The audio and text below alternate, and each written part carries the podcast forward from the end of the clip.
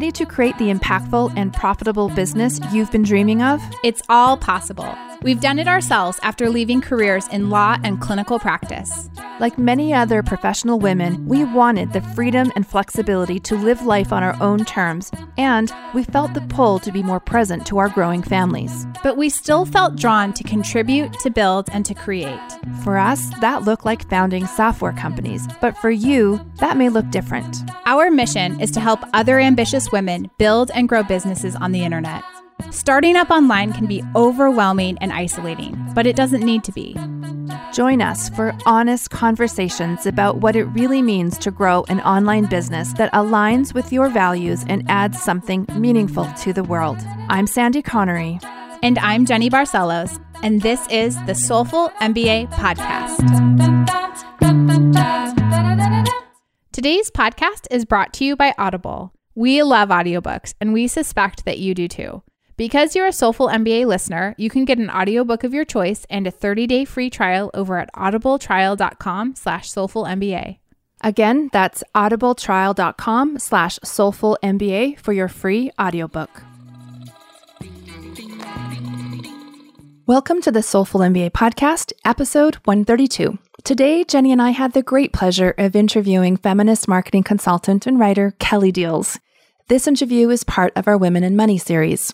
I was first introduced to Kelly one night about two years ago when I got an urgent Slack message from Jenny who said, You need to check out this website right now. And of course, it was Kelly's website. We stayed up late that night reading through every blog post together and couldn't consume it fast enough. We fell in love with her body of work because it was the exact dose of feminism mixed with internet business that we needed at the time. But we were particularly struck by her recent essays on women and wealth and her personal story, which she shares in this interview, about how she has arrived at her new belief that money is material safety. Kelly helps feminist entrepreneurs and culture makers sell to women without selling out.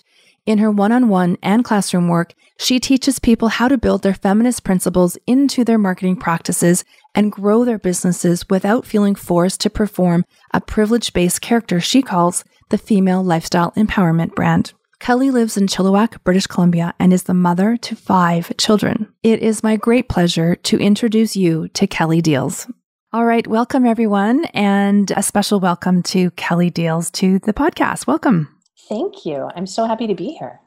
No, I'm happier. I'm way happier. We have tried to get this to happen for a long time and it finally has. And we've decided to do this Women in Money series. And so I think the delay is perfect because this is like the, you are the perfect person for us to talk to about this situation. So we want to explore your relationship with money, Kelly. You have done so much work, like as far as writing in this area and work on yourself in your business. So can you just maybe start with telling us as a young child, a little girl, what was your family's relationship with money? I think as a young child, I didn't worry or think about money. I might have had this sense that there was never quite enough, but I was a bit of a bookworm. So as long as I had books, you know, I didn't really want much else. So if I was in a corner with some books, like I wasn't worried about can we go to the roller coaster or any of those things. Like I just wanted books. So me and my library card, we were buddies. I definitely felt later in my teen years like I didn't have as much as other people and it became a bit of a source of shame for me. Yeah, I think that's the relationship with money. I can also say that my parents who you know were lower middle class and probably the first in their generation in their family lineages to be out of poverty they were amazing with money. They were amazing at saving money at playing the long game putting money away. Like they were really amazing and they were really amazing about prioritizing and like something that was important to them was vacationing and traveling and making memories with us kids. So we did a lot of camping a lot of road trips things like that but I think because of that, I have this idea that in our culture, we think that people who don't have a lot of money are bad with money and aren't making good choices with money. But I can see from my parents' experience and even from the impoverished generations before them that actually they were brilliant with money.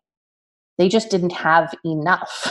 it wasn't that they were making bad choices with it, it wasn't that they were ingenious with it. They absolutely were brilliant and ingenious with making a dollar stretch. So I just want to sort of turn over that narrative that people who are poor or lower middle class or working poor are bad with money. They're not. They're usually ingenious with it. Mm-hmm. I love that. That I remember reading when you wrote that. I remember reading that, and I had to stop and pause and think. I absolutely think that, and it's terrible to admit, but I, I, you know, I'm sure there's others listening who are like, oh yeah, I, I think that is hard. And what about women? What you work a lot with in your work? You you do a lot of work with women entrepreneurs and marketing and and feminist messaging and so on. What do you see play out in women business owners? So I see a lot of shame because business owners will come to me and often they might not have revenues that match what their reputations are so they might have really huge social media following followings. They might look like they've got a lot of connections and do and they have some personal shame because they're not making what other people think that they are making or what they think they should be making and often they're in the grip of all the narratives that are encouraging us to scale but they haven't even stabilized the revenues. And i just feel like there's no narratives out there about how to stabilize your revenue and how important in the early years of entrepreneurship stabilization is. Like we shouldn't even be thinking about scale until we get to stabilization. And we need more advice and structures and support around how to stabilize I mean, and the other thing I see too, so I worked recently with SheEO, which is, I know both of you know SheEO, which is an organization that people, women invest in that amasses that money and then reinvests it in game changing, system changing businesses that are led by women and funds them with capital. So, what I see in that, and what is absolutely true research verifies this women entrepreneurs are intensely capital resource efficient and get to profitability faster than any other business. And so there's this idea that women are risk averse or they're not good entrepreneurs or they need all this extra training. In fact we get to profitability faster and we're way more capital resource efficient. So again the narrative about women not being good with money is not true. We're great with it. we can make it go with and what we have around the block. Yeah. Mm-hmm. Mm-hmm. And so, what kind of can you give us some examples of of maybe if there's companies in who are in SheEO that you like the mistakes that people are making? You had said that there was people in with SheEO that were making mistakes with like the way that they used capital. Oh, I know not. I, I don't think organizations within SheEO are making mistakes with the way you, they use capital. I'm saying women use capital brilliantly. They're way more capital efficient, like better with capital than like male led organizations. I think what I see in my personal experience with my friends, my colleagues, and my clients is that we are hesitant sometimes to make sure that the numbers work. We're hesitant to ask for amounts of money because we think like it's too much to ask. And often the people I work with are doing work that is in like emotional areas or in self development areas.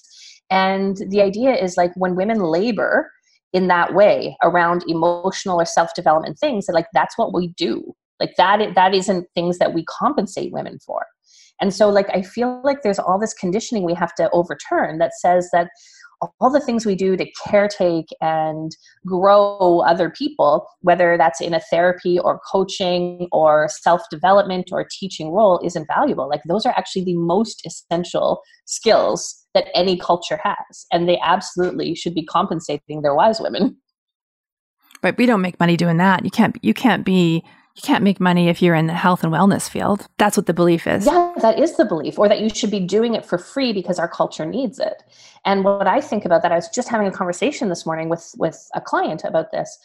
We are downloading our collective responsibilities as communities and organizations and governments onto the individual shoulders of women. So, like, we don't have social safety nets that are abundant and, and well resourced. And who picks up the gap? Women do. When school boards don't fund schools adequately, who picks up the gap? Mothers do. They, they fundraise, they volunteer, they fill in the gaps. So there's this idea that like women's uncompensated labor, which makes the world go round, you know, is owed to other people and we shouldn't ask to be paid for it. So then a therapist or a coach or a healer or a yoga teacher feels uncomfortable asking to be compensated and at the rate that will actually like sustain her. And sustain her doesn't just to me mean like breaking even. Sustain her means taking care of her future as well, making sure that when she's 90 and can no longer teach yoga, that she still can eat. Mm-hmm. You know, we we have the model in software, which I know you you've worked in soft in the software space before, which is like free trial based and, and user acquisition based because it's all being driven by venture capital and angel investors. And so we get asked, I would say definitely on a weekly basis, if not a daily basis, if we have a free trial, people message us. And we always say no because we provide real human support from day one. And there's a cost to that. Like there's a cost to Sandy and I and our team members to actually be putting in the time and answering those questions.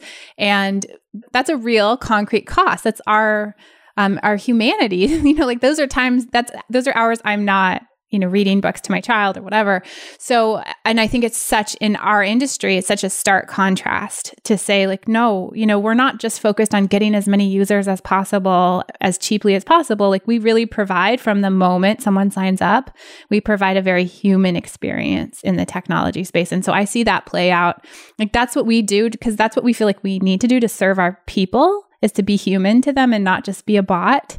But yet there's this expectation that there's not a cost involved with that. Right. And I actually think that's like one of the challenges that we as entrepreneurs need to start like more explicitly languaging around. So like for example, a lot of the people that you you and I serve are people who are solo practitioners who do like who have years and years of wisdom and knowledge and training built up in their bodies and then people say like can I pick your brain? For something that they professionally serve. And lots of my clients will come to me and they're totally exhausted because everybody in their world is picking their brain and they are struggling to make rent.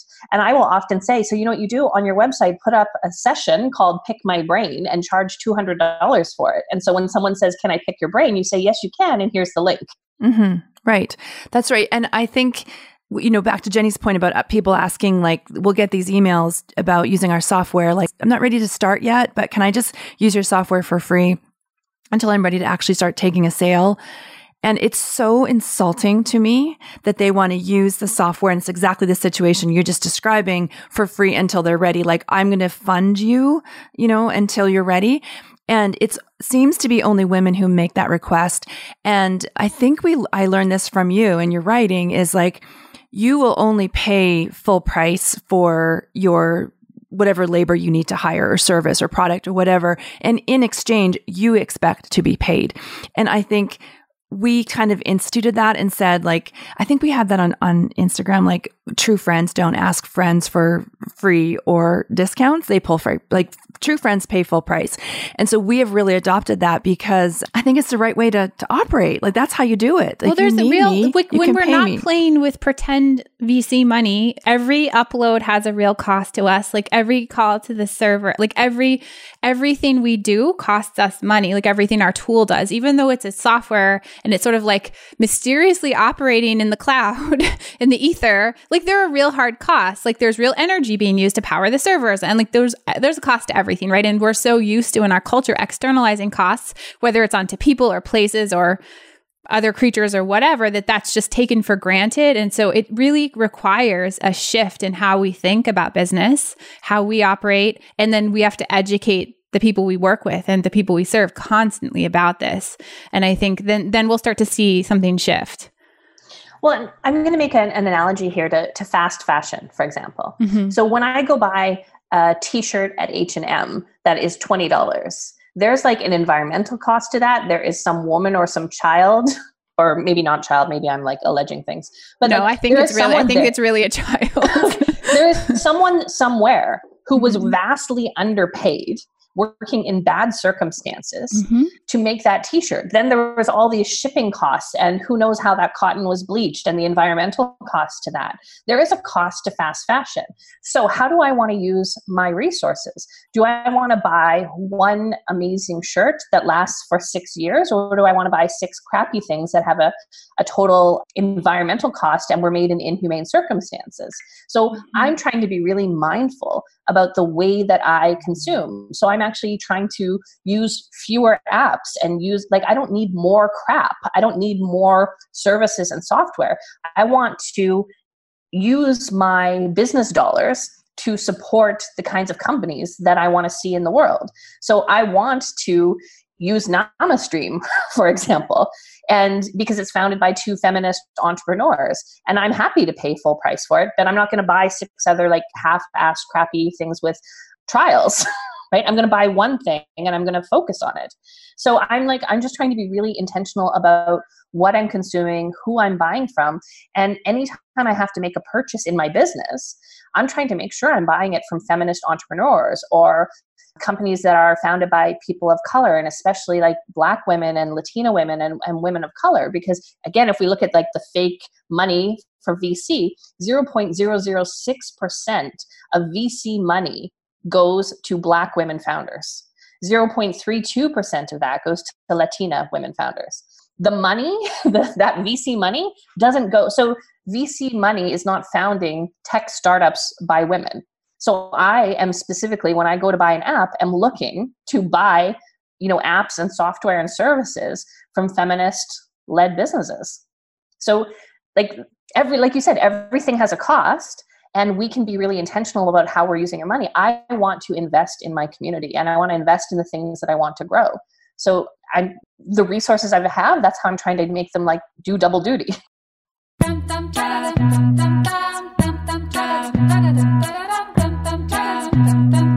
This podcast is brought to you by the NamaStream software platform. NamaStream is an easy to use platform that helps you build and sell your own courses, memberships, and live stream programs.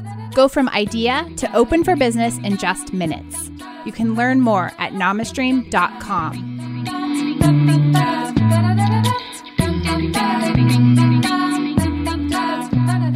So, I would really love to hear some discussion from you about how you currently run your business. And I know recently you made some decisions about how you're going to show up as an entrepreneur and operate in the world around money. And things like you're not going to use volunteers you're going to pay full price. Can you just talk a little bit about how, you know how that came to be? Sure. I mean that's a bit of a, a, personal story and my and i'll tell you it and my business model changes every couple of years as i think most people's business models do when we hit new stages or needs in our lives or new stages in our businesses. Every time you hit a new stage in your business your model shifts a bit. Anyways all that to say in late 2016 my brother in law, who lives in Trinidad, had a stroke, and he was the caregiver for my elderly mother in law, who was in her early 80s at the time. And she had Alzheimer's and she had gone blind, and he was the caregiver for her. So he had a stroke. So it was a serious emergency situation. And my husband actually took a leave of absence and went to Trinidad to be her caregiver. And he originally went thinking that it was just going to be for a couple of weeks or a couple of months until things stabilized and he had things sorted out and there are other family members, et cetera, et cetera. When he got there, he discovered an absolutely horrifying situation.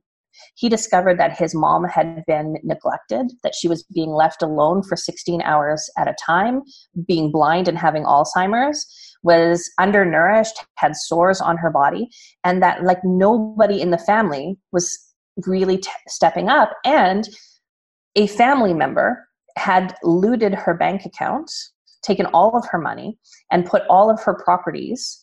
Um, she had two lots and a house. Uh, that she had inherited that you know the family had held for generations had put all of her property in their name and so she literally had no resources. And all of her life, she had taken care of other people. She had taken care of her parents who had Alzheimer's at the same time as she was raising an infant granddaughter. She had raised her children. She had raised like extended family members. She had literally taken care of everyone her entire life.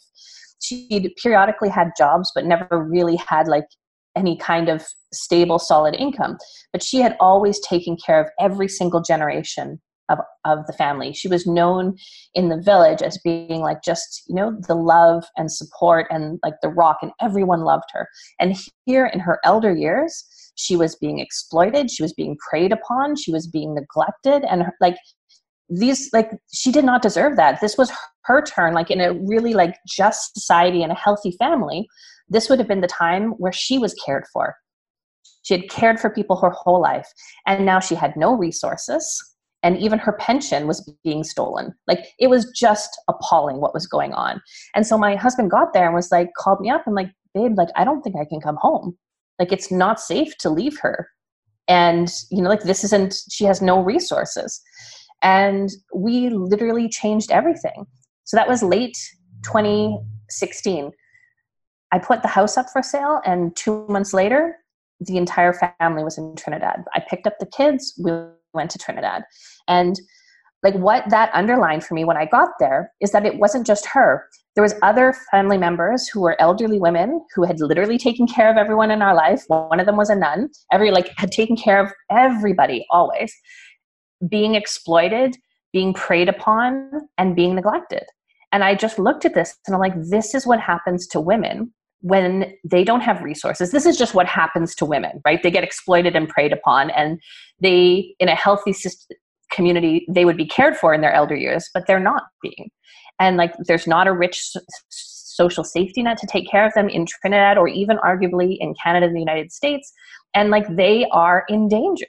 They are suffering. And you know at the same time there were women in on my side of the family who were going through similar things who were being exploited by family members. And i was just like this financial abuse this emotional abuse this actual physical neglect like i cannot rely on family members. You think you can but in fact there's no guarantee that you can. Like this cannot be my future. And it was just like i was thrown into gear because here we were you know, taking financial responsibility for my mother in law and trying to make things right, um, changing our lives around to be her caregiver. My, my husband ended up quitting his job, not just taking a leave of absence, but quitting his job to be her primary caregiver. And it was just like enormously difficult. And I just looked at this, I'm like, I have to change everything. It's not just okay for me to be making enough to meet like my monthly expenses. I need to be saving for retirement. I need to make sure that I can take care of my extended family members because now we have like more responsibilities. It's not just that we have to take care of our children and make sure our children are fed. Like we got to make sure that we can pay for her medication and the care aid and all the things that we need to do. So I just realized like I need to step up the game here. And I it changed the way I looked at my business. I looked at my business like it's not enough for me to just get by and pay my taxes. I need to build something here. And it also changed the way I looked at the people I was hiring. I was like, my goal here is to make sure that anyone I'm hiring, whether it's a contractor or a full time employee, that I'm paying them in a, like an abundant living wage. A living wage is the minimum. You know, and I did research like what is a living wage and like in most places it's like $31 an hour and so much business advice is about like you know like outsource this outsource that pay $11 an hour and like this is not right like we if we have feminist principles, we need to making sure we're paying the people in our businesses so that they can live. And so that meant I had to change my rates. It meant I had to change the amount of time that I was working. I had to be more realistic. So up until that point, I'd be working with, let's say, 20, 25 clients a week, like coaching for 25 hours a week. And then wondering why I didn't have any time to do anything and, and why I was working on Saturdays and working on Sundays. And if you're coaching 25 hours a week and then teaching three times a week, you rapidly get to a place of like you're working 60 hours a week because you still have to do your marketing, you still have to do your admin, all of those things.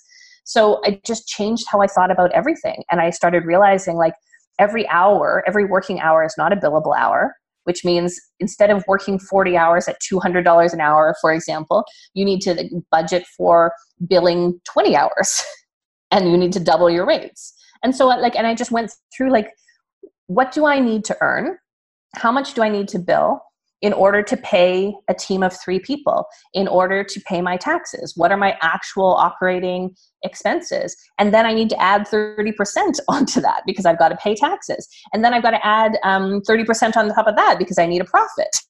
So like i basically had to like triple or quadruple my rates over the next several months.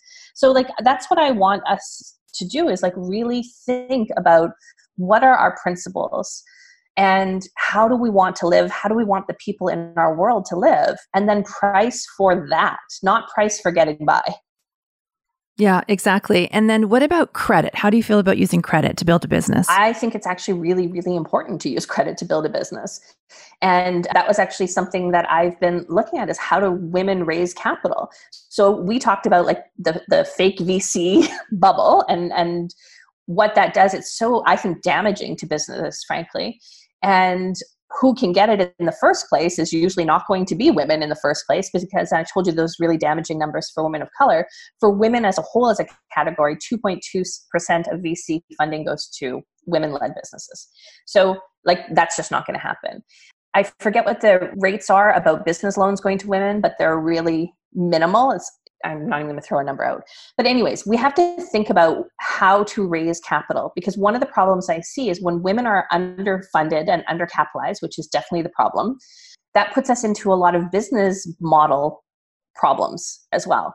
So, for example, I see in the coaching world many coaching programs teach women that they should add a 25% fee minimum onto payment plans. So if someone can't pay in full for the coaching program, you should charge them an extra 25% for accessing a payment plan. And I look at that and I think, there's two things going on. One, that is massively exploitative to charge such an like such a high fee for accessing a payment plan, higher than my credit card interest, for example. And that's exploitative. And you're downloading, you're creating an additional revenue stream from the people least able to pay in the first place, and that's just predatory. So that's one problem. But the other reason that women do it, though, women owners do that, is because they're undercapitalized and they need some upfront money. So they're trying to build an incentive into people paying in full. And so if women actually had access to working capital, they might not have to use those practices in the first place. So, like, I want us to be adequately funded. So I think it's important to have access to working capital. And I just did some research this week about like what are some innovative or unusual or unheard of ways to access working capital. If you're launching a program and you need some upfront money so that you can pay your copywriter a living wage instead of having an unpaid woman working for you for exposure, like how do you do that? And so, like, there's two things that I just discovered. One is that PayPal in the United States, the United Kingdom, and Australia has a working capital fund.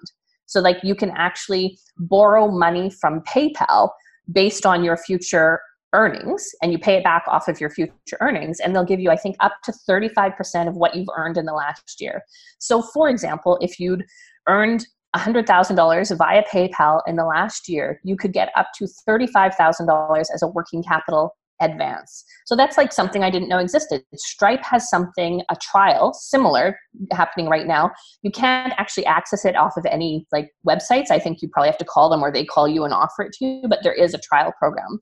I think if you use that. Stripe, there's a little toggle in there Okay, and if you have enough of a history with them, yeah, yeah, we've actually played around with this. So it's expensive. The costs ten percent. Well, it depends wow. on how much. Um, you, right now, like we have three tiers available to us because I just checked this week, and the first tier, the lower amount, is seven point five percent, and then it goes. The middle tier is ten percent, and then the top tier is fourteen point five percent. So if you want to borrow a lot of money, it's a fourteen 0.5% interest rate plus they take 2500 of the loan. Once they loan it to they keep 2500 so it's right yeah, I mean they're make you know it's good business sense for them, but I I love that it does provide it's a safety net to know it's there. Yeah, it's expensive to borrow that money, but it's instantly in our account if we needed something. Yeah, within 24 right? hours it's, we just and no one's judging us because right, of the color of our skin or credit check. No, and again, no. there's going to be a credit. There's a credit. There's a systemic structural credit problem mm-hmm. for women who are paid. White women are paid like 20% less than white men. But the numbers are even more extraordinary for Latina women who I think make 54 cents on the white man's dollar and like so on and so forth. Um, like the, the numbers are egregious. So if you think about credit, if women are making 20 to 50% less than men, there's going to be a credit issue for women. Bankruptcy is a feminist issue. So, like, being able to access working capital without there being a credit check is actually important. That's not across the board, but I'm just like raising this issue. But having access to capital would help alleviate a lot of the problems that I write about. So, I write about like the predatory practices of the female lifestyle empowerment brand. And a lot of those practices would disappear, I think, if we actually had better access to capital. Do you maybe, we didn't talk about that at all, the female lifestyle empowerment brand. Do you want to just maybe explain that for our listeners? Sure. So I think what there's two ways that I talk about it. There's one way that I talk about it. The female lifestyle empowerment brand is this model that we have in our heads of what a successful woman and a successful businesswoman looks like. So it's really just all our cultural ideas and our social conditioning about like what a good woman is, what a, a successful woman is. You know, and then in business, it's something that we hold up and say like don't you want to be like this? I can show you how to be like this. And what that is is it's white privilege. It's like a white thin heterosexual able-bodied woman who's wealthy and has leisure and success you know using that to create authority over other women. And there are marketing tactics that go with it. So there's privilege signaling, there's wealth signaling, there's shaming, there's practices like you're going to have a launch and you need copywriters and social media people and graphic designers and instead of paying them you bring them in as unpaid interns or they work for exposure and then you take all of that labor and do a $1.2 million launch and teach other people how to do $1.2 million launches based on the uncompensated labor of other women and call that empowerment. So I'm very skeptical of that kind of thing. I don't think that's good for us. Yeah, it's eye opening for me to listen to you and watch you write and grow as a thinker. And I just appreciate your work so much. So, what is happening in Kelly Diels' life in the next year? So, just to maybe three weeks ago, I signed with a literary agent. I did. So that is extremely exciting for me. So by August 30th, I'm going to finish my draft of my book, and she's going to go off into the world in the fall and hopefully sell that to a publisher.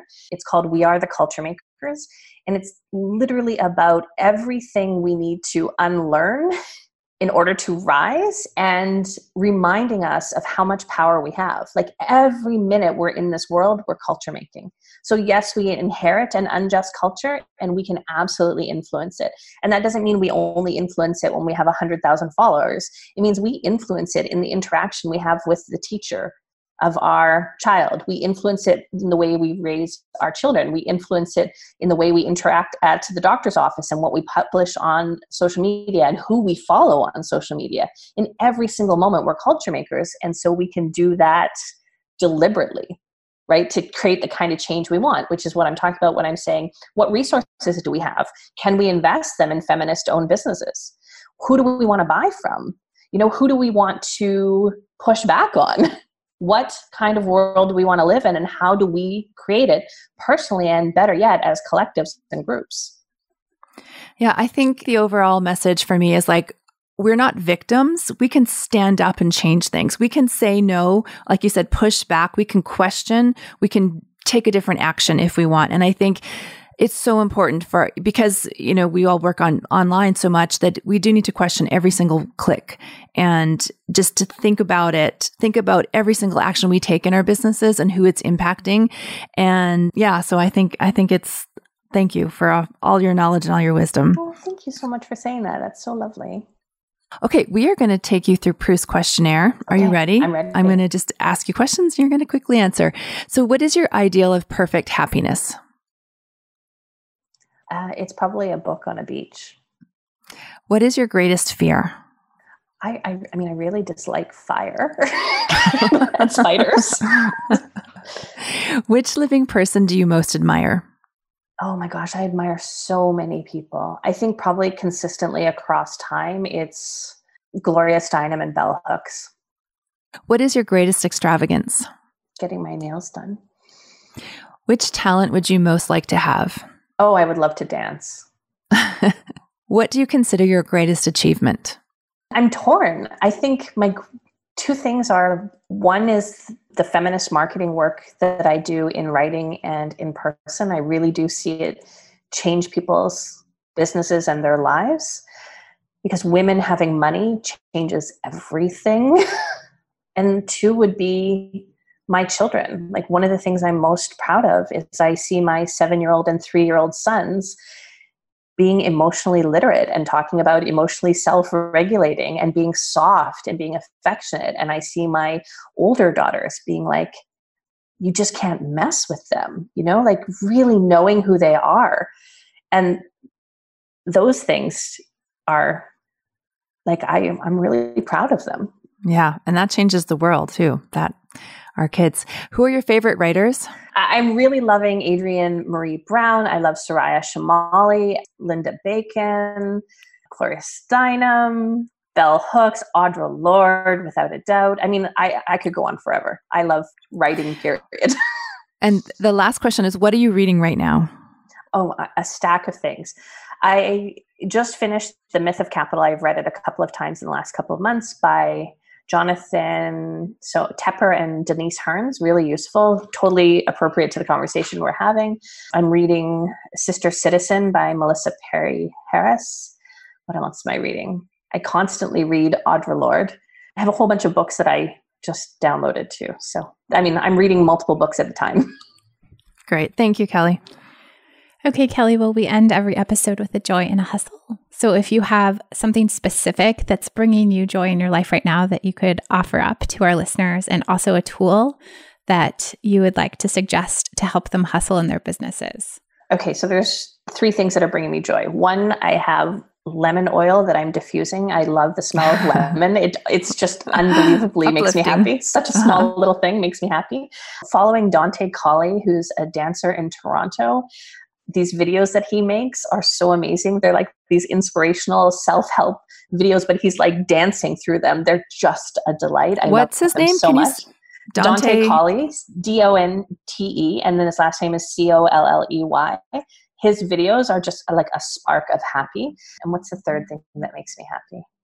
Well, those two will do. Those two are like really making me happy. Oh, there's a mug. There's a mug that I want that I saw on Cindy Gallop's Facebook feed. And it says, it made me so happy. It says, I've got 99 problems and cis hetero capitalist patriarchy is all of them. That made me happy. I want that so mug. good. now we're going to have to track that down. That's awesome. Okay. And what about hustling? So, what's my tool for for work? Work because yeah. hustle is a complicated word. Yeah, I have so many, but right now um, I just built this thing where I built a form that you answer a bunch of questions that populates some Excel sheets that helps you figure out like what your break even number is and then what your thrive number is and what your stretch number is so that you can be really realistic about your pricing. So this little tool that I'm building is actually giving me a lot of personal pleasure and then I run these little scenarios like, oh, well what if I traveled? How much money would I then put those kinds of mm-hmm, things in? Mm-hmm. And did you do is there a book or that helps you design that, like what all those numbers are, or did any resource that you use to figure out what those, how to calculate that? That you just sit down just and figure it out. Picking it up along the way from like talking mm-hmm. to okay. accountants and other business folks. So no, I yeah. don't have any one particular resource that taught me how to do that. Yeah. Okay. Thank you. Okay, Kelly. Well, thank you so much for your time. It's been a pleasure, and we're really excited to share your thinking with our community. So, thank you. Thank you for having me. I loved having this conversation.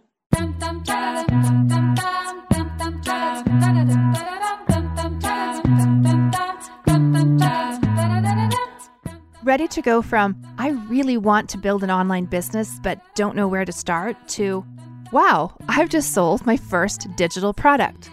That's exactly what we're going to help you do during our free Become an Online Teacher course we've created a simple five day email based course to teach you everything you need to get started as an online teacher.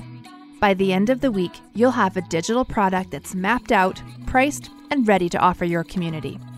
Head over to soulful.mba/teacher to sign up. It's totally free.